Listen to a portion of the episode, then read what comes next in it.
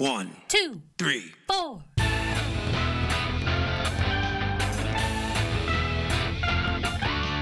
Monster movie. Fun time, go! Monster movie. Fun time go. Monster. Movie. Fun time. Go! Monster movie. Fun time go. with Precious D and Honeybee.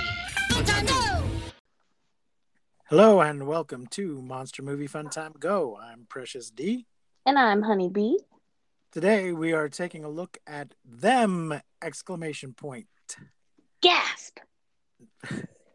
This is our first big bug movie from 1954. That's the same year as Godzilla. Black and white, 94 minutes, directed by Gordon Douglas, starring James Whitmore, James Arness, and uh, Edmund Gwenn, and Joan Weldon. James Arness would become famous right after this for playing Marshal Matt Dillon in Gunsmoke decades. This this movie kind of got him the job. Oh, wow. I read that John Wayne saw it and recommended him, Hey, hey. and it got somebody else a job. Um, Fess Parker, who plays the pilot that we see in the hospital, hmm he Walt Disney had gone to look at James Arness for Davy Crockett, but he saw Fess Parker and liked him better. And Oh, isn't that the way it goes?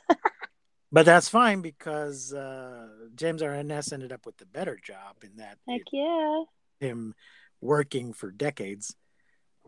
So, um, but we've seen this before with uh, Raymond Burr that somebody starts off their career in one of these monster movies and then right after it goes on to do something that they then play for years. So it's not a bad not a bad place to start your career in a monster movie. Heck yeah, Uh, man. Monster I movies. For some reason I do not have the budget, but the box office was 2.2 million, so it's probably pretty good. Yeah, I freaking loved it. the monsters are giant ants between uh, eight feet and 12 feet. I couldn't find a death count, but I counted myself uh, seven. Oh, okay. And we have a new category, the Wilhelm count. The what? There is a sound effect known as the Wilhelm scream, Oh, gosh. a stock sound effect that has been used in a number of films and TV series, according to Wikipedia, beginning in 1951 with the film Distant Drums. The scream is usually used when someone is shot, falls from a great height, or is thrown from an explosion. The sound is named after Private Wilhelm, a character in The Charge at Feather River, a 1953 Western in which the character gets shot in the thigh with an arrow. It- this was its first use following its inclusion in the Warner Brothers stock sound library, although The Charge at Feather River is believed to have been the third film to use the effect. The scream is believed to be voiced by actor Sheb Wooley. That is all from Wikipedia. And it sounds a little bit like this. Ah! I will insert the actual scream in post production. But I think I did a Oh. no, that was so good. You you have to you have to leave your screen. You should use your No, I'll- scream every single time. Well, I'll, I'll, I'll leave mine in, but I will also insert the original so you can compare.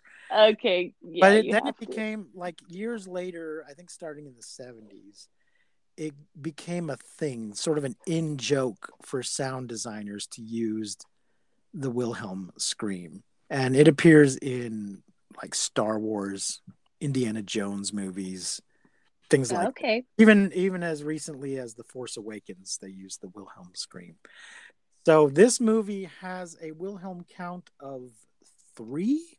Ooh. but there was a one scene where it seemed like i heard it twice. And there's another scene that seems to have half a wilhelm in it. So it may just be very similar. And i'm going to Well, movie the a uh, racism factor of one in that once again it's in a world where there are nothing but white people. Yeah, I just want to say back for the noise thing. This whole movie, I feel like headphone users beware. Okay. Because oh, ev- oh man, this movie is full of just like shrill, awful noises. Oh, that that tr- have the trill oh gosh. the rubbing. Oh, I wrote down the technical term. Well, we'll get to it. We'll get to it when we get to. Oh, here it is. Stridulation, which is the act of producing sound by rubbing together certain body parts. Ay, ay, ay. It's what crickets do. It's what crickets do. you know, they rub their legs together. But Yeah, yeah. apparently ants do it as well. Oh, okay. Well, At least these yeah. do. So this is, uh, I would say, this movie is kind of a police procedural of a horror movie. Mm, okay. We get an interesting little splash of color at the beginning when Mhm. the title comes up. Title comes up in red and blue uh, outline, and that has become or red outlined by blue.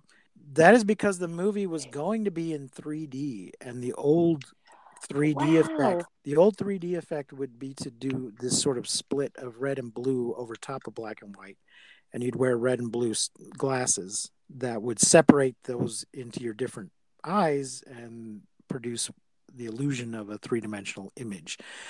Partway through production, they changed their mind, but there are still some shots that are clearly set up to be 3D shots, in that there's things coming right at the camera. Ooh, I wonder why they changed their mind. Do you know? Uh, it might have been a budget thing. Yeah. Man, either- it was would have been either, a good uh, 3D movie. It was either time or money. Yeah. Yeah. Isn't it always?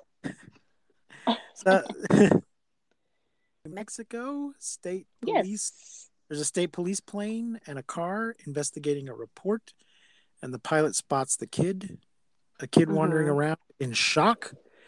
And we get these two stout hearted men, Sergeant Ben Peterson and Trooper Ed Blackburn, who find the kid. And I think And the plane, t- are already very sweaty when the movie begins. well, they're in the desert. They are in the desert. It is apparent. Everyone looks sticky. Uh, I think the plane spots the car and trailer up ahead, so they go Mhm. to check it out, and there is a big hole in the trailer. There's money still there, it has not been taken, and there's blood that is 10 to 12 hours old, and a gun, But he smells. a cloth, sugar cubes, footprint, and uh there is a piece. At first, I thought it was a broken bowl. It's a piece of her doll. The baby doll. Yeah. little girl's doll head, which the one of the policemen kindly puts back into place. Such a gentleman. Yes, but they see this odd footprint and they call it in, and the medics come out, and the CSI or whatever does a plaster cast Mhm. of the print. The medic is with the girl, and we hear the weird sound for the first time. Yes. Little girl reacts, but she doesn't say anything. She's been struck mute by whatever trauma she has endured. Yeah, she definitely recognizes the noise though. and they decide to go, let's go check the general store see if he saw anything and they get there and it is also wrecked and it seems Mhm. to them that the wall has been pulled out from the outside Yes. Um, find- which was exactly like the trailer. yeah and they find more sugar And they And- say also that the man looks like he's been drug around and like thrown, which was kind of like a weird detail for them. when they find him in the basement Yeah, when they find him, yeah. hmm and oddly i found it odd the radio is not tuned to the exposition station there is a guy talking on the radio giving us information that has nothing to do with the movie Yeah, he's talking about a virus or something, right? But- Yeah, but it's yeah. or it's something that's clearly been recorded just for use in this movie. Mhm. It's not it's not just some stock music or something. But Yeah. normally in this situation, the news is giving you information that relates to the film, and Mhm. and this is not, which I liked. It was made it more realistic. Yeah. But I was listening more closely than I needed to, thinking that we're getting Yeah. we did not need to know about this virus. Uh, but they find uh, uh, Gramps in the basement. Mhm. dragged and thrown around, as you say. and Sugar, oh honey, honey, is found to the crime again, and then once again, no money is taken. Yeah, but this time when they find sugar, there's like a bunch of normal, like sized ants Yes, regular running around this sugar. foreshadowing. Dun dun dun. So Ben goes to HQ, and Ed stays. He gets killed. Yes. I think that, and I think that is our first Wilhelm. But he gets killed. We hear the gunshot, and then we hear him scream. We haven't seen the creatures yet. Right. And in between the gunshot and his scream, there is this tiny, very, very quick sound. It's like maybe two seconds long. And it's like a scurrying sound. Like it's very like a critter sound effect, Right. like a bug buggy kind of sound effect. Yeah. I think the movie make this a mystery as if we have not all seen the poster on our way in. the movie is trying to do this police procedural where we slowly learn what's going on, Mhm. but because of movie poster and previews and things, I'm sure we all already know what Yeah, I but I think they did a good job. I liked it. I really liked the mysterious, like, oh, when when are be we gonna get to see them? I would just be curious what the effect would be if you started this movie with no idea. So we cut to the police. They know that Ed is dead, and they are not having any Hmm. patience with Ben's grief. Like Ben says, "Ah, your partner died. Everybody dies. Eh, quit, quit your moping." And they speculate about was it a homicidal maniac, but no, they didn't get any reports of anyone escaping, and right. and i liked i liked this conversation when they're like talking about like is it a homicidal maniac? He's like it has to be. There was only sugar taken. Like Yeah. it's just so funny. It made me laugh Uh, but we find out that Mr. Ellison, one of the two parents of the young girl who are presumed to be Mhm. dead, was an FBI agent. And Robert Graham from the FBI shows up. Apparently, only because the guy was an FBI agent. hmm And th- this is James Arness from Gunsmoke, brother to Peter Graves, who you may have heard of or not. i don't know i don't Peter. Graves was a, he was in Mission Impossible. He was in Airplane. He was in a lot of stuff. oh okay then i probably do know who that is never in anything with James Arness. Apparently, he once directed an episode of Gunsmoke, but they never appeared on screen together. Hmm. I think I may have known this before, but as I watched this, I realized his voice is very similar to Peter Graves. And Oh, they talk. They talk over evidence. Uh, Doc comes in and goes over five ways Gramps could have died, including enough formic acid to kill 20 men. Uh, we cut to the airport where we are meeting Dr. S. Medford from the Department of Agriculture. And this is not the same doctor from the Beast from 20,000 Fathoms, but it may as well be. yeah i feel like this one he this guy's a little bit more loony i feel like like openly like he's just very like himself He's a little, he's a little uh, befuddled, a little absent-minded. He can't put goggles on properly. He doesn't goggles work. Yeah, but we'll also just say enter uh, the babe of this monster movie. Other- ow, ow, ow. yes. The other, you were impressed with her, huh? Oh my word. She's the babiest of babes. That's all I'm saying. Oh, really? Okay. Oh yeah. Oh So yeah. His daughter, who is also Dr. Medford, who a couple times he refers to her as Dr. Medford, as if Mhm. to just remind everybody else, there to be extra Yes. professional because because he's his, uh, because she's his daughter, he's going to be extra professional. I don't know. Uh, the guys gawk at her legs as she's getting out of the plane, and here I want to say that the characters are sexist, but I don't think the movie is Mhm. In that the movie itself does not treat her as anything less than a competent professional who should be there. Yeah, anytime that someone does treat her like, I think there's one line at some point where he's like, no woman should be blah, blah, blah. And she just like really puts him in her place and is like, well, I can't give you a brain right now, so you're going to have to listen to me. She Yeah, but after is that- amazing. After that, they don't they don't question it again. So Yeah, yeah. I also want to say, I, I in this moment where he they're like staring at her legs, and he says the the guy says the line. It's something like, um, "If she's the kind of doctor who takes care of sick people, I'm gonna have a fever" or something like that.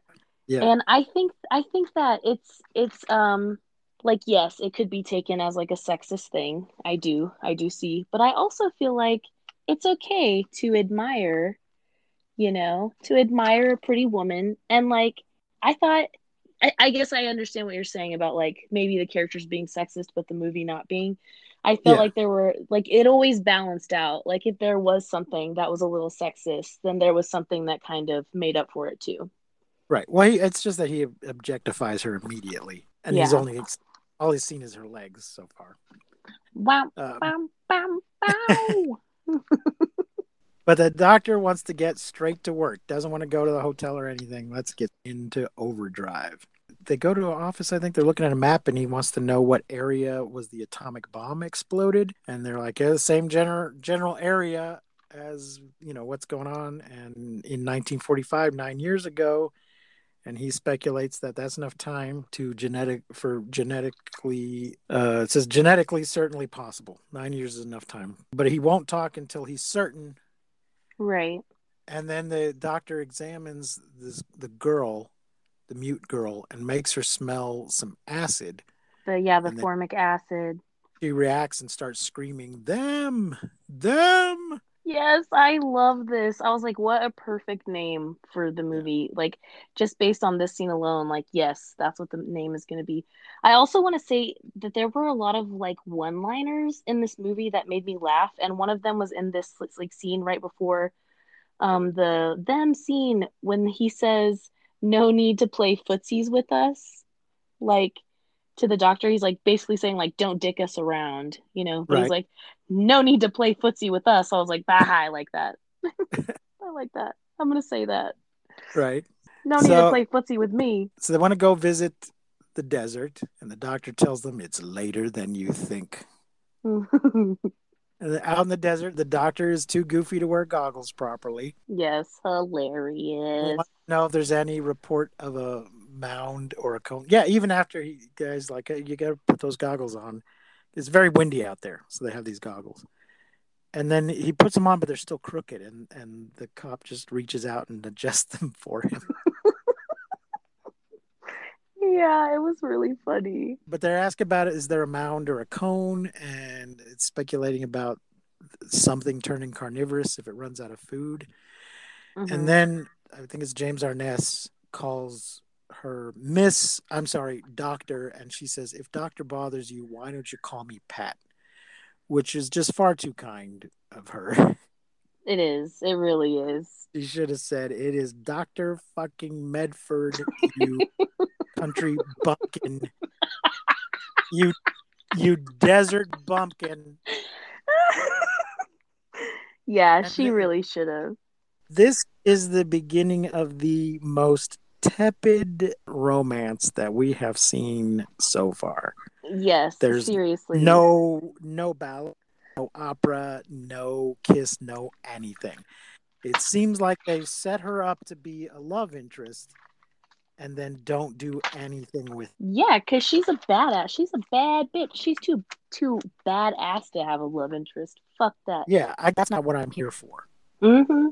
lady scientist in these movies that are are do kind of seem to be there to be a love interest, but they're also there to Mhm. give important information and to do stuff rather than just be somebody's girlfriend hanging around like uh, some Japanese ladies I could mention. Um. So Emiko. So yeah, looking at you, Emiko. but yeah, this romance goes nowhere. There's just like a scene near the end where she's like, "Be careful," but but she's about to go do the same dangerous things. Yeah, Pat So, is uh, giving me serious dominatrix vibes. well, she is not a dominatrix; she is a myrmecologist. Yes. Oh, which re- like reminds me of the next like one liner in this movie that made me kind of laugh. She says she's telling the guy that her dad is like the best myrmecologist there ever was, and he's like, "Why don't we all talk in English?" God damn it. My God damn it. just just a dum dum. Yeah. But they they measure some more. They measure some more prints that are 12 centimeters, leading him to speculate that the thing that left these prints is over eight feet long. hmm And, And then isn't this also where we find out that there are like eight people missing? uh, are there eight people missing? Hmm I think so. Missed that. But he says, if I'm right, none of us dare reveal it. It would cause a nationwide panic. hmm Pat hears more prints, uh, finds more prints, and then we hear the sound. 28 minutes, 14 seconds. We see them. Oh no. We see them. Oh no, I wrote, oh no, Pat. Pat falls down, but she gets back up again because you're never going to keep her down. Never gonna keep her The- down. Doctor yells, get the antennae. Or is it the antennae? Yeah, get the antennae. Get the other antenna. When there's just when there's two, there's it's antennae. When it's one, it's antenna. Science. Some some sharpshooting happens here. The one of the guys shoots the antenna off with his pistol and then shoots off the other one and then unloads with a submachine gun. Just I in case. I wrote cops have those? I mean, they did apparently like in prohibition times, but apparently Well, state apparently. police just in yeah, case. in 1954. it was a weird time. So uh, the doctor says something about mutations caused by lingering radiation, some about odor Yeah. from formic acid, and he explains how they just use their mandibles for grabbing, but their stinger is what kills. Yeah, They- seeing the ant 100% freaked me out um, and would 100% freak me out in the 1950s. Yeah. now this is a different. So we've had stop motion and we've had guys in suits, but now we Mhm. have just uh, sort of a robot animatronic ant. Like a puppet type. Yeah. Apparently, in one of the later scenes, side of the ant is missing, and you can see the mechanism. But then they, for the DVD, they obscured it, fixed it. Ah, dang. Oh, okay. So I have to tell you this story about like my like why ants freak me out so bad and why this movie is probably like scary to me. So when I was like maybe three, I was eating a piece of watermelon on my front porch and I was just kind of zoned out and like looking off into the distance and just eating this watermelon, just happy as could be.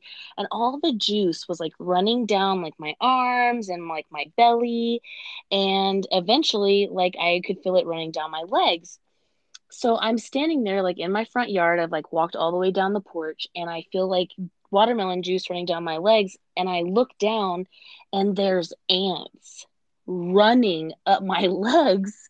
So i just start screaming. So anyway, my mom runs outside and the ants don't actually start biting me until she starts like brushing them, like trying to get them off of me. Uh, But there's so many on me because I've just been standing in this ant bed eating this piece of watermelon, just completely unaware. And so she she starts brushing them off and they start stinging me. So then I really start screaming. So she like runs me to the bathroom and turns on the cold water to like, you know, get the the rest of the ants off of me. But ever since then, I have had this horrible reoccurring dream that ever all of that like still happens but when my mom goes to turn on the water only ants pour out of the like faucet oh no! like it's no water it's just more ants and i like i have had that dream for so long ants really creep me out anyway so this movie really got me this movie really got me Well, honeybee, I think this might be a good time to take a break and get you let you uh, recover. yeah. So uh, after these messages, we'll be right back.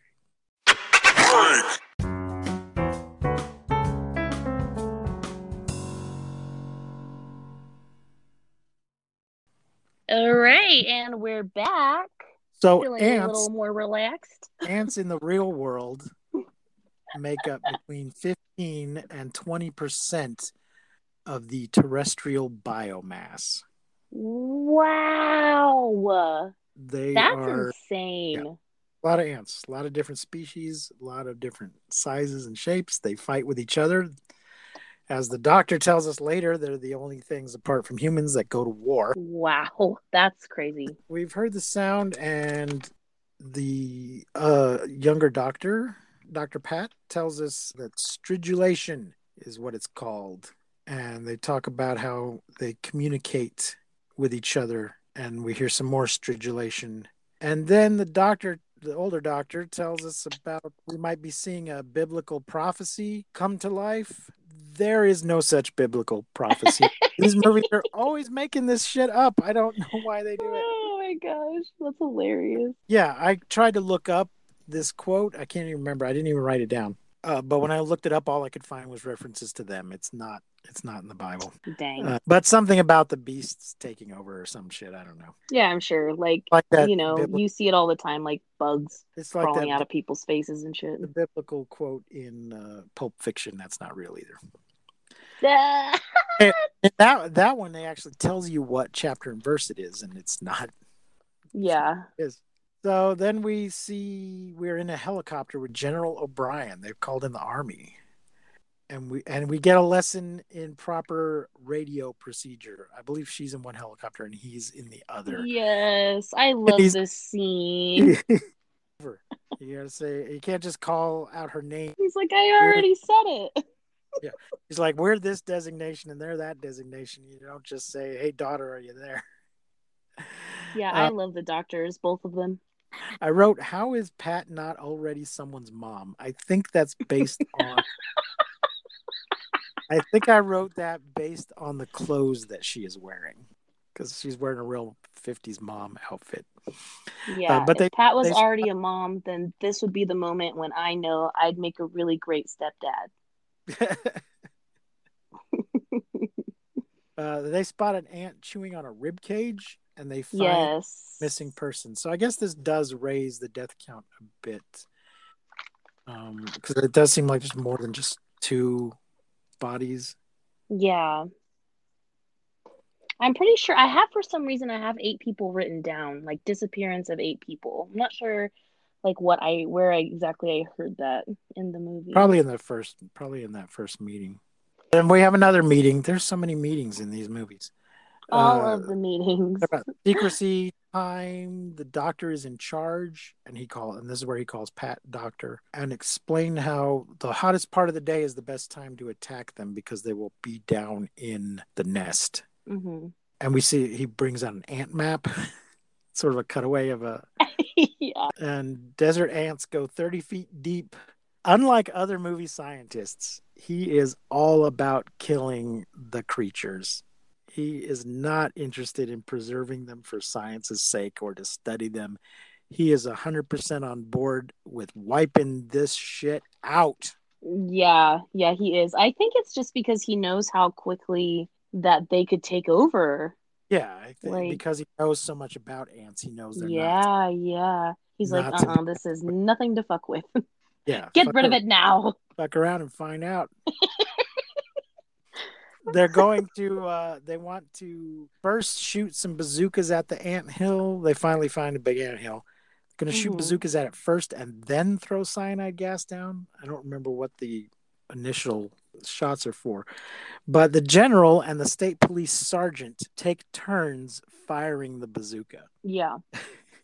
It's just so I don't know why this state policeman is doing this to begin with, but clearly he It's a really a little uh, like yeah, it's awkward. It's a little awkward scene, the two of them. they've decided that they've had a conversation off camera about who's going to do it, and they agree. Let's take turns. Ladies, ladies, you're both pretty.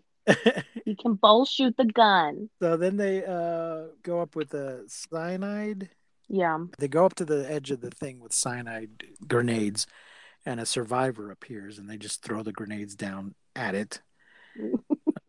and here, oh yeah, and then they need to go down to make sure they've got them all. And this, I wrote, Robert acts sexist, Pat not having it. Yes. Yeah. This is where he says, This is no place for you or any other woman. And this is where she says, Listen here, you sexy piece of shit. I am woman. Hear me roar. I don't have time for this shit. We gotta go. sexy piece of sexy piece of shit or sexist piece of shit. Yeah, you know. Well, I just cause like I only say sexy piece of shit because of the like awkward like um hint that the movie's like giving you of the that they are somewhat attracted to each other question mark.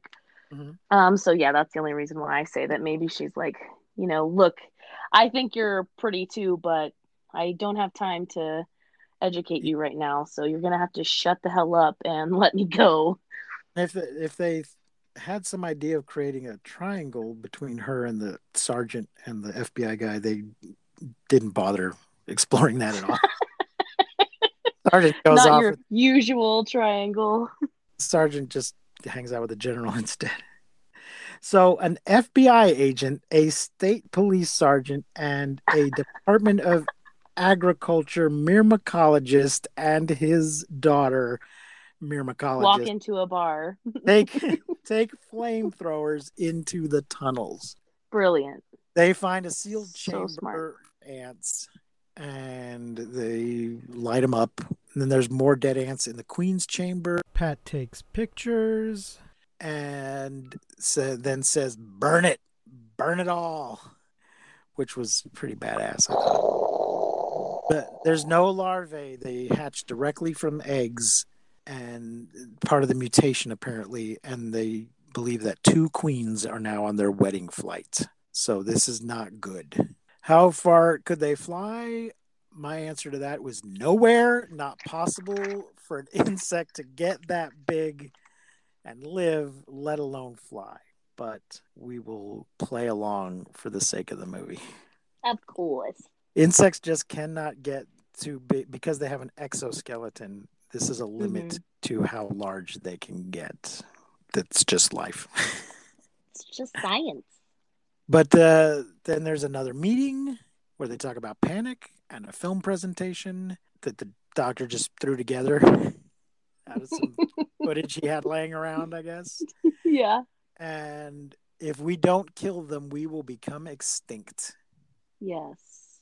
And reporters? Uh, oh, okay. So the, there's they've set up a headquarters, and reporters have noticed that there's something going on, but they can't get any answers. And the people, this, even the people there, they're monitoring reports and sending them upstairs, but they don't even seem to know what's going on. But now this FBI guy and this state policeman head a nationwide task force on giant ants. hmm Are they still getting paid? I don't know what's happening. I don't know if they've been transferred. I, Um, I'm not sure either, but I did see also there was in this scene with the reporters, there is a newspaper, and I kind of zoomed in and looked, and it was like news to look out for, and it was like theft of sugar. ah, good. Yeah, I did not see that. Yeah, yeah. yeah. really funny. Uh, but Bob and Pat go to Brownsville to investigate a report, and this is where we see Fess Parker. This scene got him the Davy Crockett job. He is a pilot who saw flying saucers that look like ants, which is a really odd way to interpret what he saw. He didn't say flying ants, and I know that ants fly because I just should know that as a person. I Mhm. saw flying saucers that happen to look like ants. That's yeah. a- Well, maybe like in his mind, he was like, well, they can't be ants because ants They- don't get that big, so they have to be aliens inside of big Ant- ant shaped. yeah. Like, no, you didn't see a flying saucer. you saw an ant shaped flying thing. But some people just uh, at this time would use the term flying saucer when they meant UFO. Rather Oh, than I uh-huh. saw rather than I specifically saw a saucer object. Flying saucer might be a generic term they use when they really meant UFO. But anyway, it just it struck me as a weird way to describe it. But he he's like, uh, don't know what else to call them. They scared the pants off of me. Uh, excuse me, ma'am. He seemed to think by talking about losing his pants, he was being offensive to the lady in the room. And he's glad that they they say they believe him, and he's like, oh, thank goodness somebody finally believing me. Will you get me out of here? And the answer is no Nope. Sorry, I can't. so wrong. They act like they're going to, but then they go outside and they say, "Look, keep that guy locked up," rather than saying, "Look, this is a matter of national security. We're going to swear you to secrecy. You're a pilot. You were probably in the war. You understand these things. Sign this non-disclosure agreement. Raise your right hand." under penalty of you know death or whatever. No, they're just like keep that guy locked up. And the doctor's like, "Well, I was just about to let him go because Yeah. not even though he said a weird thing, he's clearly not crazy. I'm I was gonna get let him go." Uh, very wrong. Very very wrong. Yeah, that is hilarious. then we see some more map work and inform the Mexican authorities and a phone call. I don't know who the oh a phone call about a nest hatched aboard a ship at sea. Mm-hmm. Yeah. And here's where we get another Wilhelm, possibly two. I think this is two in the same scene. Meeting Milwaukee rescued two from Viking. Oh, okay. So the um, Milwaukee is a ship that rescued two from another ship called the Viking, and the Viking sank. How Yeah. did they get on board? We speculate. Well, it was in it was in port, and the hatch was open, and the the queen could have flown in there while it was open. But uh, they still want to keep things secret. But they're like the entire crew of that ship knows about it now, and they're like, we're just going to keep them at sea until the crisis is over. I hope they have enough supplies. Yeah. Hope they don't run out of food on that ship. Uh, and they put little little flags on the map indicating dead males. And we go to so we're still in the police procedural mode, even though we now know what's going on, Mm-hmm. because they go to investigate the theft of forty tons of sugar. the watchman at the railroad has been taken into custody because they think he was in on this sugar heist. Mm-hmm. He's got Which sweet what the hell? Yeah. So we still go through this whole procedure of questioning this guy when it's very clear what has happened. We still spend a lot of time on this sugar investigation. Yeah, agreed. And there is a body found with an arm torn off, a Mr. Thomas Lodge, who had two children with him that are now missing. And we talk with this guy's widow, and he Mhm. sounds like he was a really good father. Yeah. It's a, you know, he was very busy, but he always made time on Saturday. He had to work on the weekends because he was working so hard to protect the to provide for the family. But he made time to take the boys out to spend some quality time together on Saturday mornings, and now they're missing. Yeah, he's Oh, working gee, two, Pop. two jobs, and that I just found that to be really sad. It was very sad. I think So- this woman was like the she deserved the acting award of this movie. Okay, all right. Uh, yeah, she she really sold it. She was very sad. Um, when she Yeah. was like, you know, listening for the the news on the radio and stuff, I believed her. Yeah. Uh, Sutton and Ryan do some map work. They go to question the drunks in the jail, and there's a woman in there too who was arrested for speeding, and she claims she was visiting a sick friend, but she doesn't want to mention any names because I'm married. A little suspicious. A Yeah. So clearly, it was not. They're just this random woman who's you know out tomcat. this uh, random painted Jezebel. Yeah, yeah. I just thought that was a weird little character to throw in. And the third, we third, love to see it. two, We love to see it. The first two drunks don't seem to know anything, but the third drunk is in the alcoholic ward. Been in there for five months. I don't know what they're talking to him now, or maybe he first came in five months ago. Comes in and out. Uh, this is Jensen Howland, and he talks about ants in the river, and they go to investigate the concrete river that is dried up. I think this might be the same sort of concrete dry we see in Grease and many other movies. Hmm. When they, it's certainly a similar situation. Yeah, I don't know where Grease was filmed, I have no uh, but they they find the kid's toy airplane, call the mom and confirm that it was theirs, and they find the marks, tire marks, tire marks, and an ant print. Maybe, and an ant print. Yeah, and maybe the kids are in the tunnel.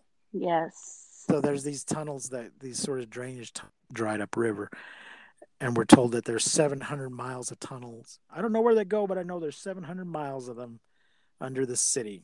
And we go to a press conference where martial law is declared, and they finally tell the general public about the giant ants. Yeah, great time to do that. The public seems to accept this. The people were in general much more trusting of the government back then. They accept that we must be confined to our homes because of giant ants.